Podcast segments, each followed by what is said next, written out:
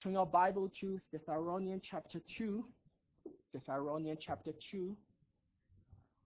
Today's passage is verse 7 through 12.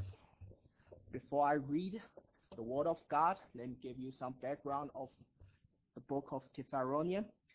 Through the spreading of the gospel, God's church was built in Thessalonians. The fruit of the gospel is people turn to God from idols to serve the living true God. But just like the gospel has been always resisted, God's servant has been always hindered in many ways as well. Therefore, in chapter 2, we see many opponents that accused Paul and his companions with false teaching. In chapter 2, Paul displays how he and his companions are deeply committed to the congregation and given the defense of their ministry. Especially the eschatology is a very important thing in this book. Paul summons the congregation to comprehend the nature of ministry so that they can receive the proper spiritual guidance. Please give your ear to the Word of God. Please give your heart to love the Word of God, and please give your mind to think of the Word of God, because this is the Word of God. Because this is the First Thessalonians chapter two, verse seven through twelve. But we were gentle among you, like a nursing mother taking care of her own children. So, being affectionately desirous of you, we were ready to share with you not only the gospel of God, but also our own selves, because you had become very dear to us. For you remember, brothers, our labor and toil. We worked night and day, that we might not be a burden to any of you while we proclaimed to you the gospel of God. You are witnesses, and God also, how holy and righteous and blameless was our conduct toward you, believers.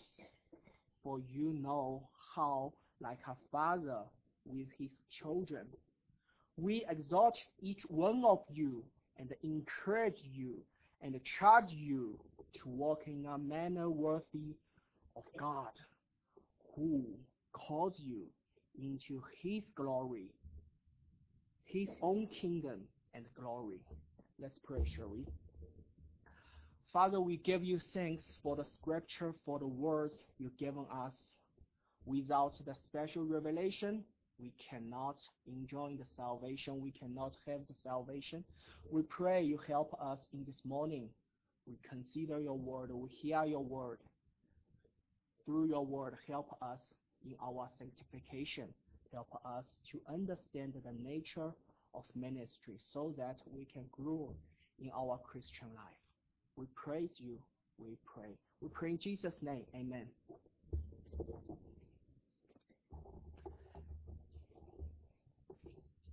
If you read the book of Acts, one of the fascinating things is the growth of God's church in various locations. Throughout 2,000 years, God's church has expanded and grown in every place. This is good. This is the thing we should praise the Lord. However, this situation results in a diverse range of church with different types and styles. You face many types of church, many styles of church. In this situation, there's a question has been raised. What type of church, what kind of church is biblical?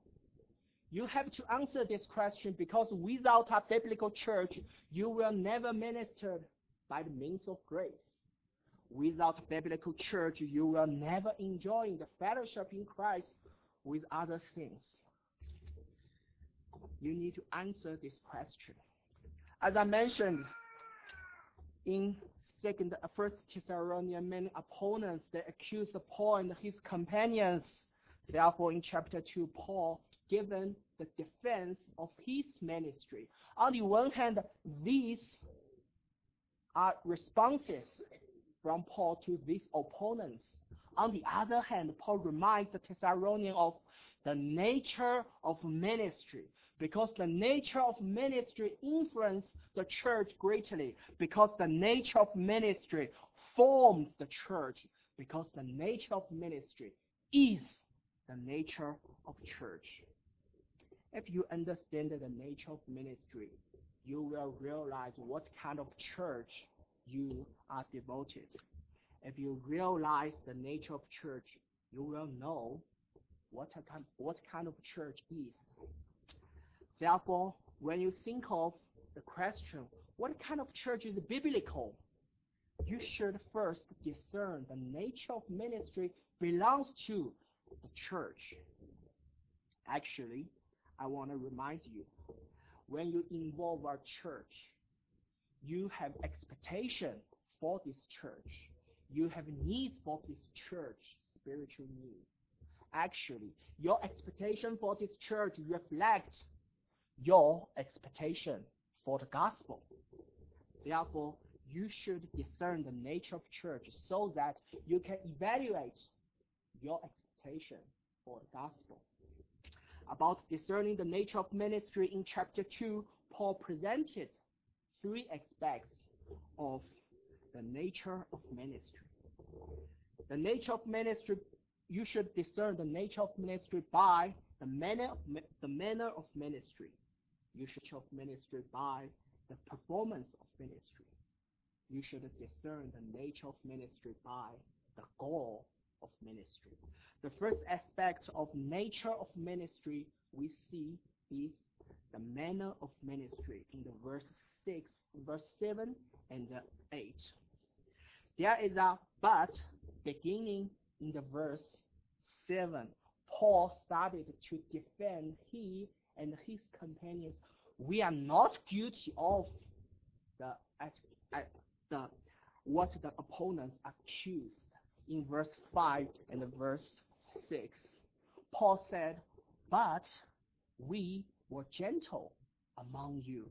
This Greek word nepios should be translated to child. Many versions scripture translate this word to gentle, but this word should be translated to child, infant, infant instead of gentle. Paul was saying he and his companions, we were child, innocently served the church, nursing like a nursing mother.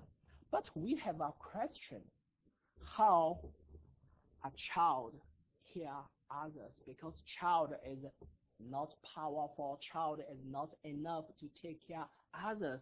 Where the strength come from, comes from? The answer is in verse 2. Chapter 2, verse 2, Paul said, We had boldness in our God to declare to you the gospel of God in the midst of much, much conflict. The book of Acts 17 recorded this event Paul and his companions, their journey in Thessalonica is not peaceful. But Paul and his companions, they know the strength comes from God. Therefore, facing the accusations, Paul's defense is that he said maybe adults use the tracks of Gael, the tracks of Gael, flattery, and the pretext to get men's proof. But we, Paul and his companions, we like a child innocently serve the church because we know the strength not comes from man. We know the strength comes from God because we know we are the apostle of Christ. Moreover, if you read verse 8, verse 8, Paul and his companions, they love the congregation. Even Paul uses a metaphor to compare a minister for his congregation, to a mother for his children. This is the love from God, a sacrificial. One, one reason Paul used this metaphor, on the one hand, this metaphor recorded in Old Testament. In the Old Testament, Isaiah chapter 49, God said through the prophet Isaiah, he said, Can a woman forget her nursing child, that he should have no compassion on the son of her womb? Even this may forget, yet I will not forget you. God described his love like a mother loving his son, a sacrificial, a everlasting love. On the other hand, which is more important, why Paul and his companions use this metaphor? Because they know God's love expressed in his son, Jesus Christ. And they expressed, experienced this kind of love personally. So they know this kind of love. They experience this kind of love. They bring this kind of love to their congregation. They know God expressed this love through his son, Jesus Christ. Therefore, facing the accusations, not only do they, as an innocent child, never know about trick, they, because they experienced God's love manifested in his son, Jesus Christ, they take they take care of the congregation like a nursing mother. They love the congregation. They, nur- they nurse the congregation. Paul and his companions sacrificially love the congregation, which is the manner of ministry. Verse 8 continue to tell us they share the congregation, the gospel of God. Just like a mother gives his children healthy food, Paul and his companions the word of God, the gospel of God. Therefore, brothers and sisters, do you find your needs or do you find your expectation in this manner of ministry? The church feeds you the word of God, the gospel of God, and that you should desire to be fit by the word of God. Just like parents are responsible for providing food to their child, church exists is for nursing the congregation by the word of God. Do you expect word of God in Lord's Day? Do you need to be fed by the word of God? Paul uses the word of God, the gospel, to feed this congregation, which means the apostle teach the congregation. You should desire, you should discern whether or not you are satisfied with the food, the word of God. In fact, every Lord's Day, your primary expectation are supposed to hear the word of God because this pulpit can primarily accept. However, just feeding your child is not enough, right, parents? You should teach your child. You should teach your child the best way to to teach your child is to be an example. This is the second aspect of the nature of ministry we see in the verse 9 and 10. This is the performance of ministry. The performance of ministry. Verse 9 depicts Paul's labor in the Thessalonian. If we read if we read the Bible, we have no idea what kind of labor labors Paul and his companions did specifically. But if we we read verse 9, we know two things. The first is the labors are beneficial to the church. The labors they did are beneficial to the church because Paul said, we might not be a burden to any of you. This is beneficial to the church. Another thing we know is the labors will not upset the gospel because Paul said they did these labors while they proclaimed the gospel of God to the church. Moreover, Paul summarizes the labors as three words the holy, righteous, and the blameless. We know these three words are always used to describe God's nature, the attributes of God. So we can say Paul said himself and his companions like a man of God. This is what Paul called Timothy. Paul and his companions, like a man of God, perform excellent example among the congregation. Paul was not lying or boasting because he said, You are witnesses. And God also. Especially he said, How holy and righteous and blameless was our conduct toward you, believers. Why Paul recalled them? You should remember what we did among you. Why Paul so emphasized his he and his companions' personal example among among the Thessalonians. Because Paul knows, as a minister, what he teaches must be consistent, consistent with what he preaches. In the second Corinthians chapter 6, verse 3, we put no obstacle in anyone's way, so that no fault may be found with our ministry, ministry, but as a servants of God. Paul is very careful for his performance. If he had two faces in the Thessalonian in his ministry, which will become an obstacle among the congregations. This this obstacle is concerning their salvation. Paul charged Timothy, he said, Keep a close watch on yourself and on the teaching persisted in this, for by so doing you will save both yourself and. As a minister, if a minister is inconsistent with his teaching and his action, which will destroy his salvation. Salvation. Therefore, Paul not only defend themselves as an innocent child nursing the congregation, but his his performance in which his teaching are consistent. Paul and his Paul and his companions, they are examples among the Thessalonians. Brothers and sisters, do you do you expect to be te- to be taught to be an example among your uh, your circumstance? I, I I want to remind you your claim should be consistent with what you do and ought to have Christ likeness. This is what Jesus teach us.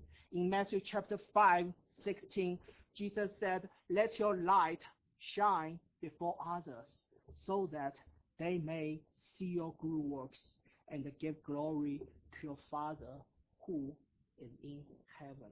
Our works are not merits, but our works reflect our hearts. Brothers and sisters, you are nursed by the word of God in the church. The purpose of nursing is to remind you, as a Christian, our life should reflect our belief. If you are parents, you bring your children to church. Do you teach your children scripture or do you give them a biblical example among your home? Alternatively, in your workplace, in your company, are you a biblical? I'm not saying you are a good example. I want to say, are you a biblical example among your unbeliever colleagues? Every time when they involve some secular things, maybe they think of you, maybe they invite you. Whether or not they never thought you would say no, whether they never thought you are different. I don't think this is the case because if so, maybe you are not. I'm not saying again, you are not a good example. You are not a biblical example. One of the marks of being a Christian is we are distinguished from this world. Like today, think about your friends, think about your colleagues. Maybe they stay at home. Maybe they have some other things to do. But you, beloved brothers and sisters, you are distinguished from this world to worship God who created earth and the heavens. One of the marks of being a Christian is we are distinguished from this world. Sometimes not what you say, but what you did reflects this sort of distinguish. Because we don't belong to this world, we belong to the kingdom of God. This is what Paul will teach us. The goal of ministry is the kingdom of God. Paul knows the nature of ministry deeply, so his performance is consistent. Is this your expectation of gospel? Not only the gospel change your titles, change your identity, change your speaking, but the gospel change your inner heart so that your performance will be consistent with your titles, your speaking, your identity. Let's go to the last aspect of nature of ministry, which is the goal of ministry in verse 11 and 12. The goal of ministry.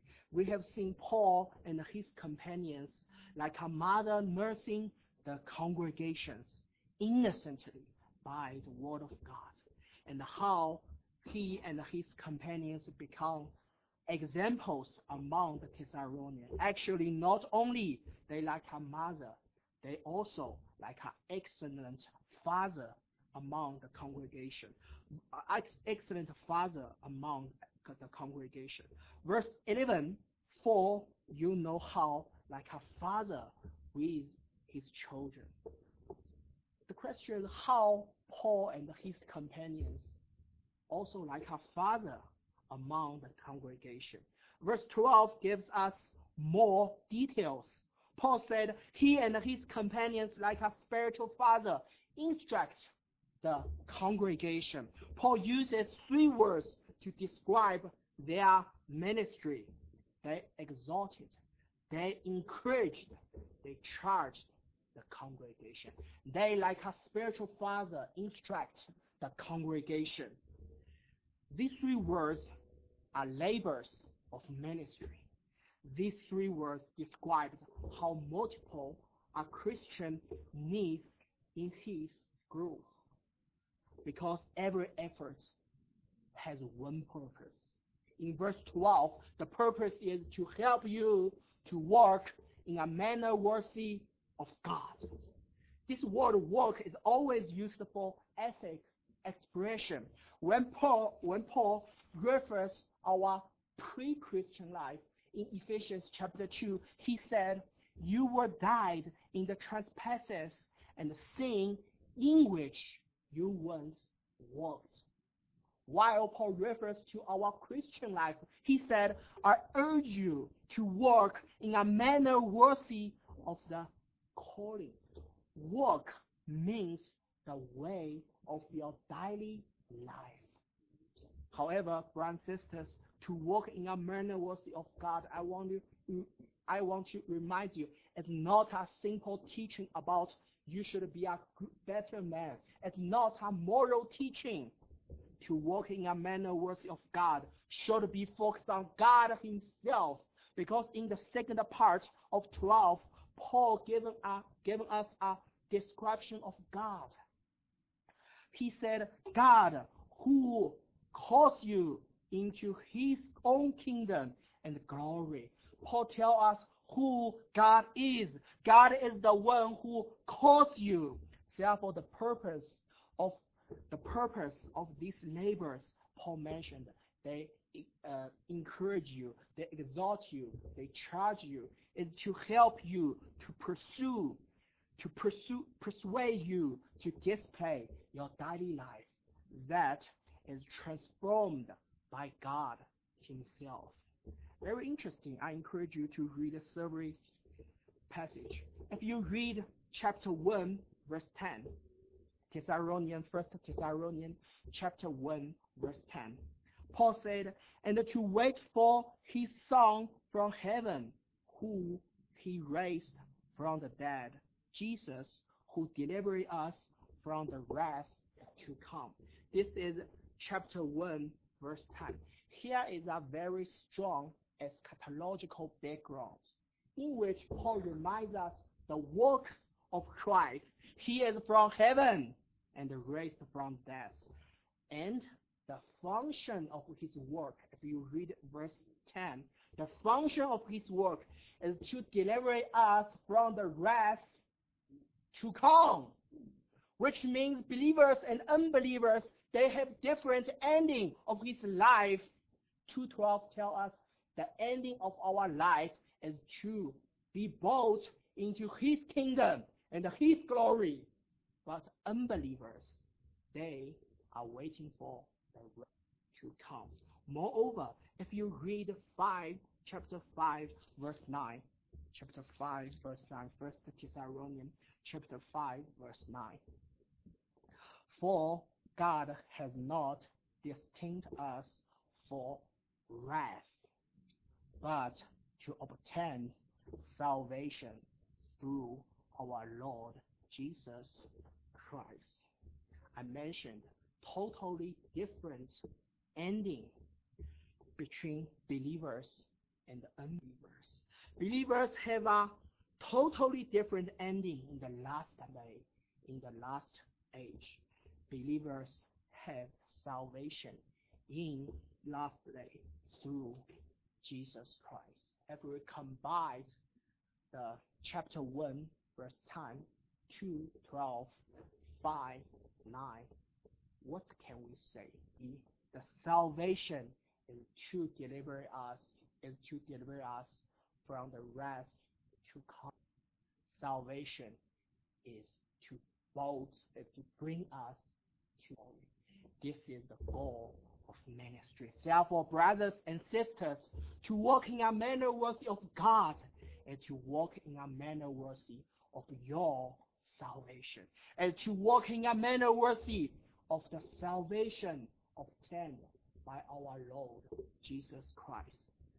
The reason of your transformed life, I believe your witness is I'm changed, I'm transformed since I since I have been a Christian. The reason of your transformed life is God Himself. He is the one who calls you. He is the one who sent His Son to you to deliver you, to deliver you from the wrath to come. This is the goal of ministry. Brothers and sisters, the leadership in the church encourage you, exhort you, and charge you in order to help you to a manner worthy of this kind of calling. The terminus of your calling is God's kingdom and God's glory, which is obtained through Christ Jesus. Do you ex- expect this of this ministry? Do you expect this goal of ministry when you are in the church? You are nursed by the word of God. More and more, you make progress, in the sanctification. Praise the Lord. But this is not finished yet because the goal of ministry gives us a future latitude, which is His kingdom and His glory. If you read chapter 5, verse 24, who is He? He is God. He who calls you as faithful, He will surely do it, Lord. Today's topic is the nature of ministry. If you read this chapter, if you read this passage, apparently this is about the nature of ministry. I can address to minister, to pastor. I think it's more easier. But we should think about why Paul addressed this message to congregation, to Thessalonians. He wants them know the nature of ministry is most important to the nature of church. But, brothers and sisters, by our nature, we are not able to be a good minister. We are not able to be a good listener. We should focus our eyes. We should look to Jesus, the founder and the perfecter of our faith. Because Jesus, He is the purpose of salvation. Romans chapter 8 tell us, before the foundation of world, we were foreknew. We were predestined. We were called to be confirmed the image of His Son, Jesus Christ. This is the purpose of salvation because Jesus is the best minister. He ministers us by His word and His Spirit. Jesus is the best listener because He said, God has given me the tongue of those who are taught. The Lord God has opened my ear. By our nature, we have not hope in the ministry of church, in the ministry of, in the nature of church, in the nature of ministry. Even we have no hope in our nature.